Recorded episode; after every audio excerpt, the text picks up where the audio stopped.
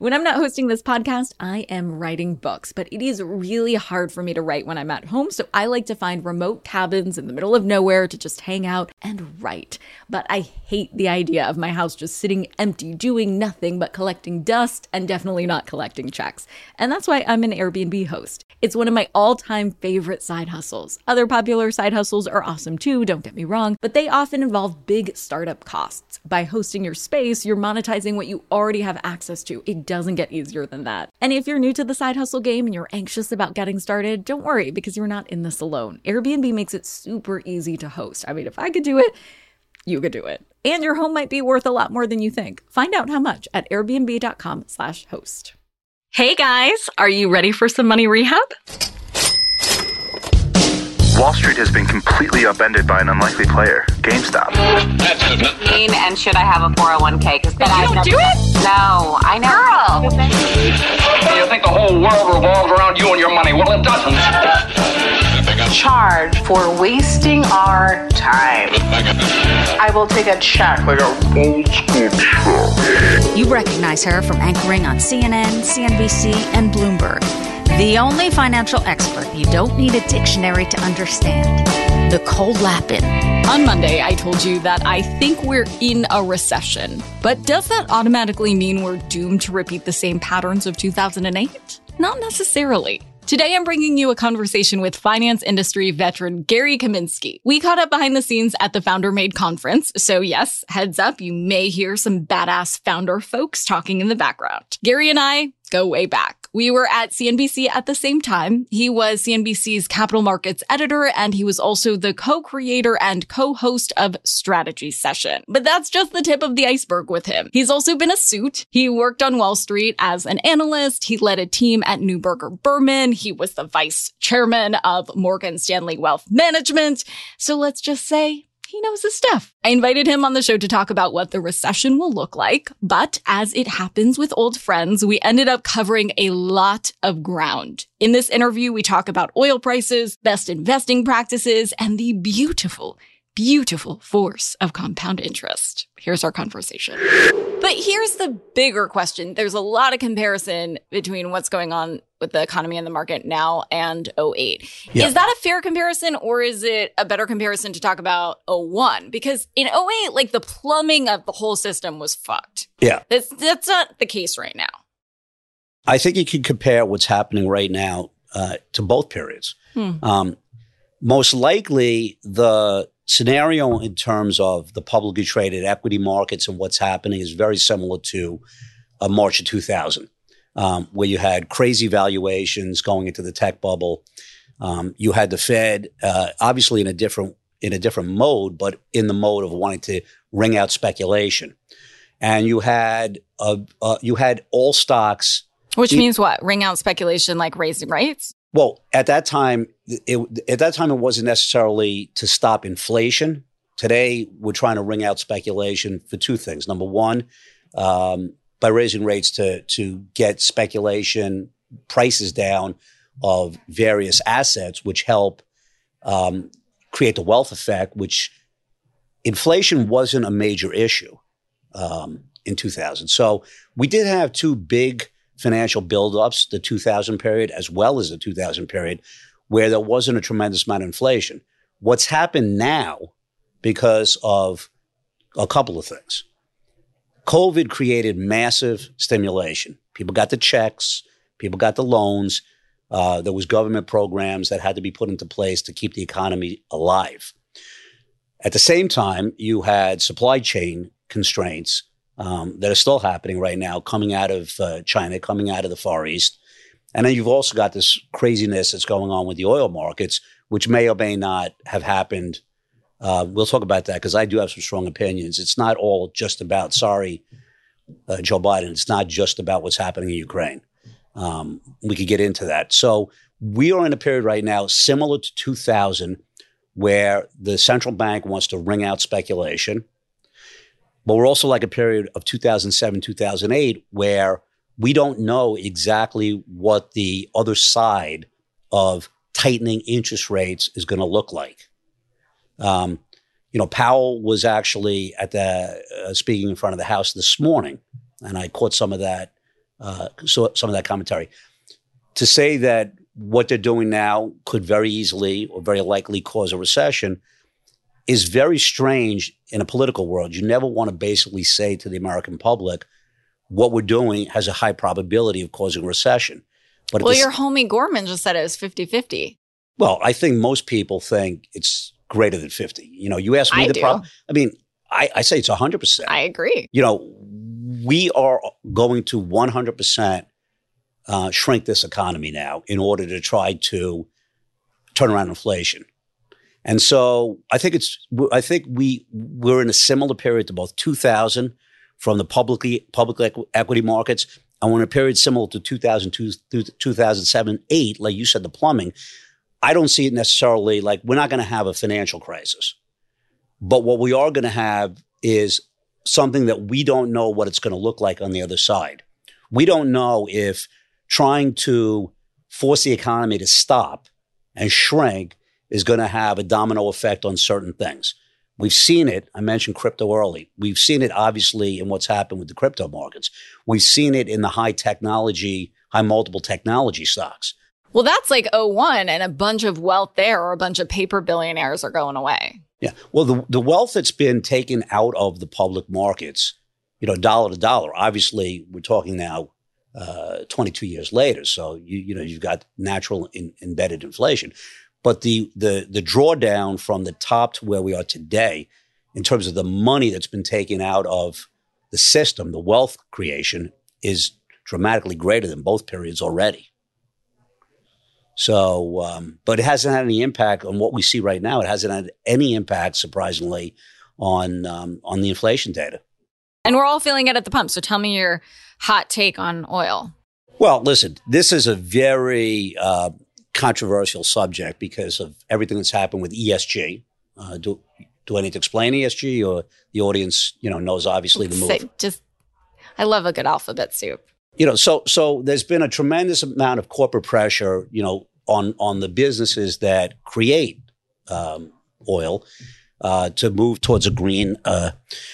Let's call it a green economy. And well, it's not just green; it's also like governance and having women right. But I'm talking about as relates to oil. Yeah. Okay. So it's so yes, ESG is about environment, sustainability, corporate governance. It's about companies, and my, my simple terminology for it, Nicole, is that it's about companies not just being in the business of for profits.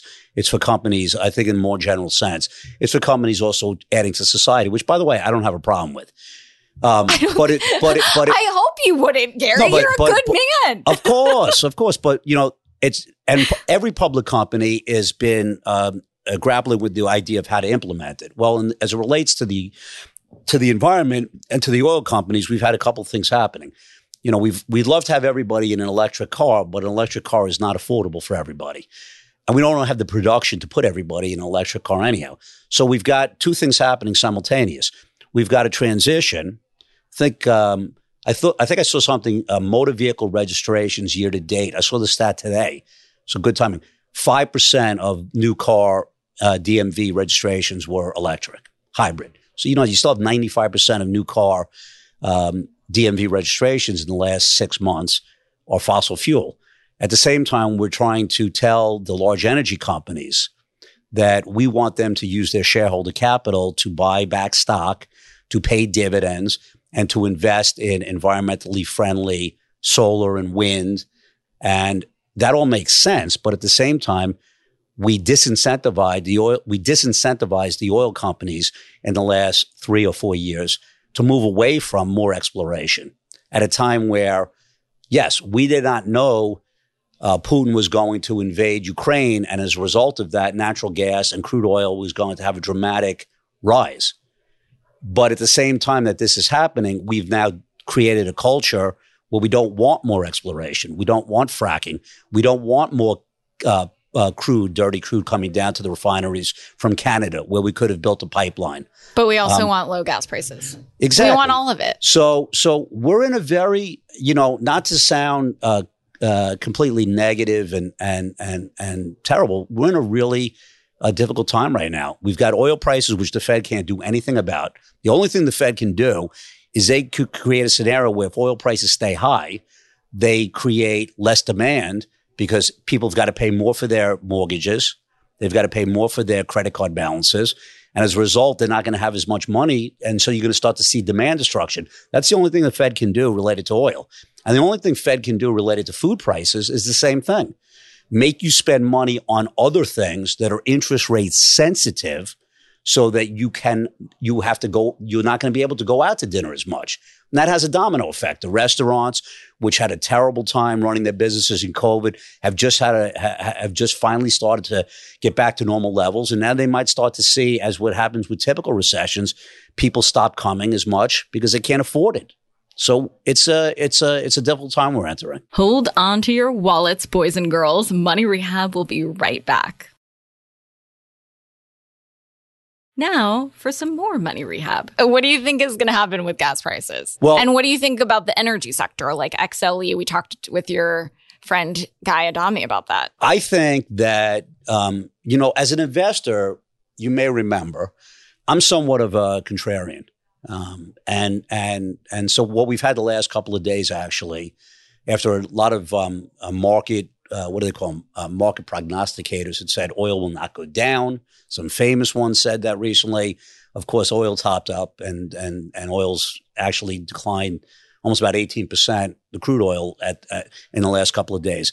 And a lot of that has to do with the fact that the market, which always looks forward, is now not so focused on the supply issue, but much more on the demand destruction. And so, um, you know, I've recently um, um, talked with Mark Fisher, a friend of mine, uh, well known uh, commodity trader, probably the biggest oil trader in the world at some point. Um, I think he agrees with me, Fish, that um, oil could easily be in a band. We could be down 20% from here a month from now.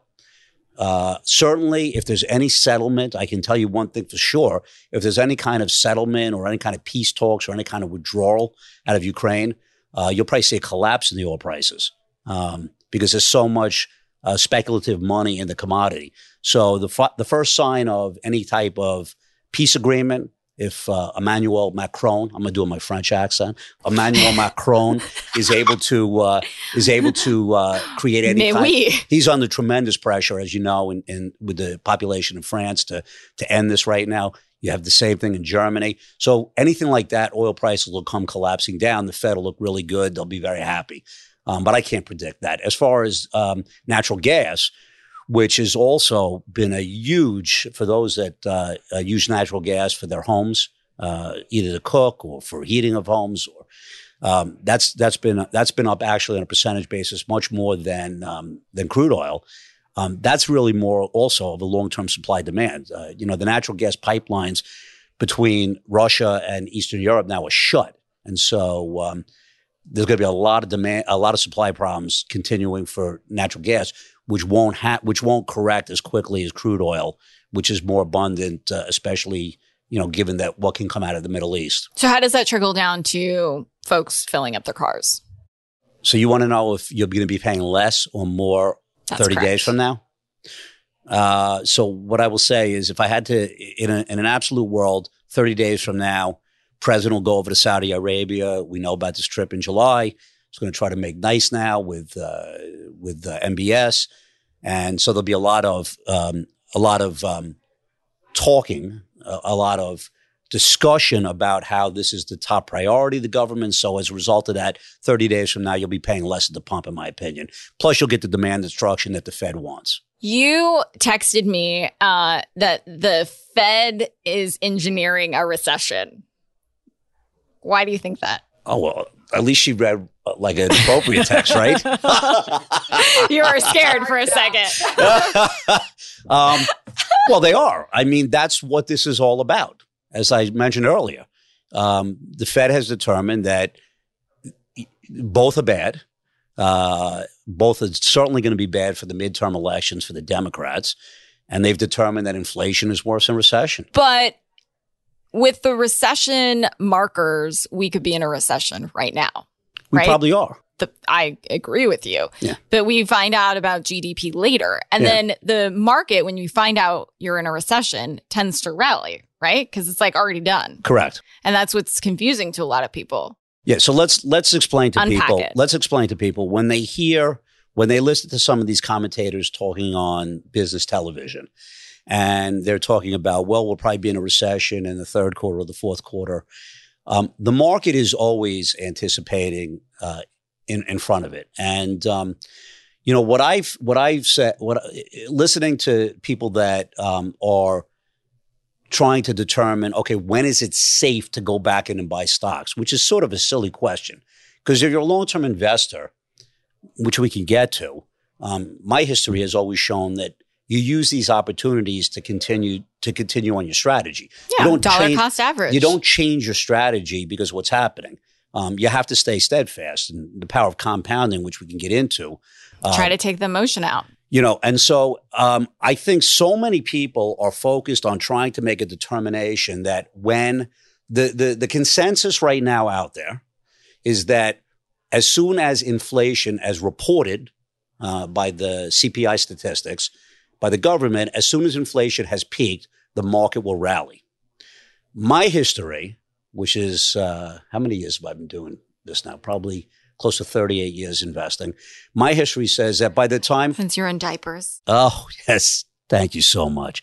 Um, my my my point is that by the time CPI has tapped out, and by the time inflation, when the headline stories in the general newspapers are inflation is coming down, the market will already at that point be 10, 15 percent off the bottom. Um, and that's not to say that's what people that are trying to time the market, which doesn't work. Let me ask you a question about compounding that I just mentioned this morning. Um, if I said to you, if I wait. said to you, Nicole, I'm going to give you ten thousand dollars a day for 30 days just for smiling and showing up, or I'll give you a penny a day, doubled for the next 30 days. Um, which would you prefer? Well, I know the answer to this. Do you know what the numbers are, though? No, not off the top of my head. And it's You really, really important for the But audience. take that penny, baby. yeah. So like my doggy's name. You, you'd be surprised how many people say they'd rather have the three hundred thousand, you know, the ten dollars, the ten thousand a day for thirty days. So ten thousand a day for thirty days, three hundred thousand. A penny a day doubled for the same thirty days is five point six million dollars. That's the power of compounding, and that's the key to equity investing. Um, because if I've learned one thing as, as an investor, and uh, my track record was, you know, better than average. You know, You're being modest. we we we, we You were we, it. we we, Come we on. were in the in the in the very small percentage of active managers that beat index funds. And the which reason is hard.com to do. absolutely. And and, And how many do it? well, I think history would say something like 5% of active managers um Even though they put all this like reviews on Morningstar and whatever, whatever, it's like not want to want to go inside baseball and talk Yes, about that? sure Yeah, do. We will. But so so remember and it's the most important thing I was ever uh, taught about investing that 60%, close to two thirds of long term returns in investing in stocks, and this is globally, is dividends and distributions that are reinvested, the power of compounding. Um, you don't hear about that a lot because it's not it's not sexy. It's not it's not it's much more exciting to talk about a stock that goes up 35% on a given day or you know, you never hear about the Yeah. stocks. Do you want to know why? You never hear about the stocks that go down 50%. You know, Peloton is a perfect example, right? You heard about Peloton every day when it was going up in the pandemic, going up, going up. You know what that stock's trading now? $9. it's in the pooper. $9. And a lot, so, and so are a lot of like those pandemic hot girls at the stock market. But that's why people want a quick fix. And it's just like the old dad joke: if you want to double your money quickly, just fold it in half. Like there's no easy, fast way to double your money. But that's what people want. Right. Well, if you if you Instead, index funds and chill and dollar cost average and put your blinders on. And that to me is sexy. But yeah, no, yeah, not well, I mean, depending headlines. on if you use the power of compounding to your favor and you stay invested, the long term history, like hundred year history of equity investing, is you double your money. You know, it's like sort of the the power of ten.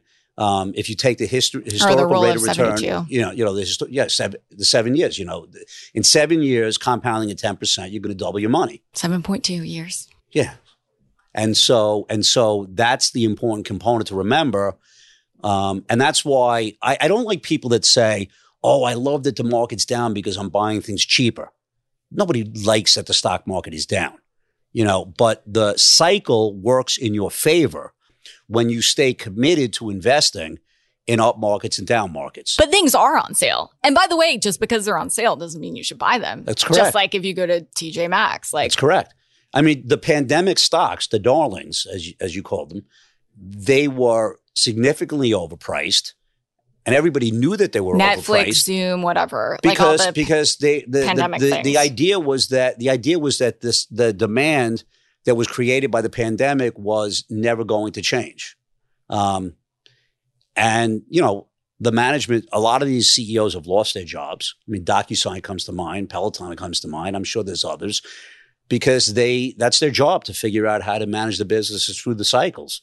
Um, but the point there is that those were never companies; those were high growth, um, younger businesses that had not been able to be in a position to give shareholders big dividends and pay through because the they're growth companies still. because they were reinvesting their capital. In many cases, they were just starting to become profitable. And um, it's important to remember that just in a diversified portfolio, when we talked about active managers, it's so hard to beat the index. That's because, because you know, if you look at most active managers, uh, you may remember a phrase I, cur- I coined back on CNBC back in our days together, you know, closet indexing. Um, and I got tremendous, tremendous hate mail, e- email because I basically said most people that are managing money for individuals are doing, they're basically just mimicking the index. And instead of charging eight basis points or something like that to go into a Vanguard index fund, they're charging you 1%, which is, you know, 10 times the same cost factor for the same thing. Eight basis points being 0.08. Correct. It's a lot over time. I mean, you think it's like, oh, it's just like a few fractions of a percent or whatever. No, like over time, that's serious money. For today's tip, you can take straight to the bank. Do not let recession news send you into a panic. I keep bringing on experts and they just keep agreeing with me. You shouldn't get off the roller coaster in the middle of the ride, and you definitely shouldn't liquidate your investments when the stock market dips. That's what the stock market does. Like Gary says, if you have a long time horizon, you should hold the course and keep your investing strategy the same. Your present self might wonder what the heck you're doing, but your future self will thank you. Money Rehab is a production of iHeartRadio. I'm your host, Nicole Lapin. Our producers are Morgan LaVoie and Mike Coscarelli. Executive producers are Nikki Ettore and Will Pearson. Our mascots are Penny and Mimsy. Huge thanks to OG Money Rehab team Michelle Lands for her development work, Catherine Law for her production and writing magic, and Brandon Dickert for his editing, engineering, and sound design. And as always, thanks to you for finally investing in yourself so that you can get it together and get it all. You spend my money.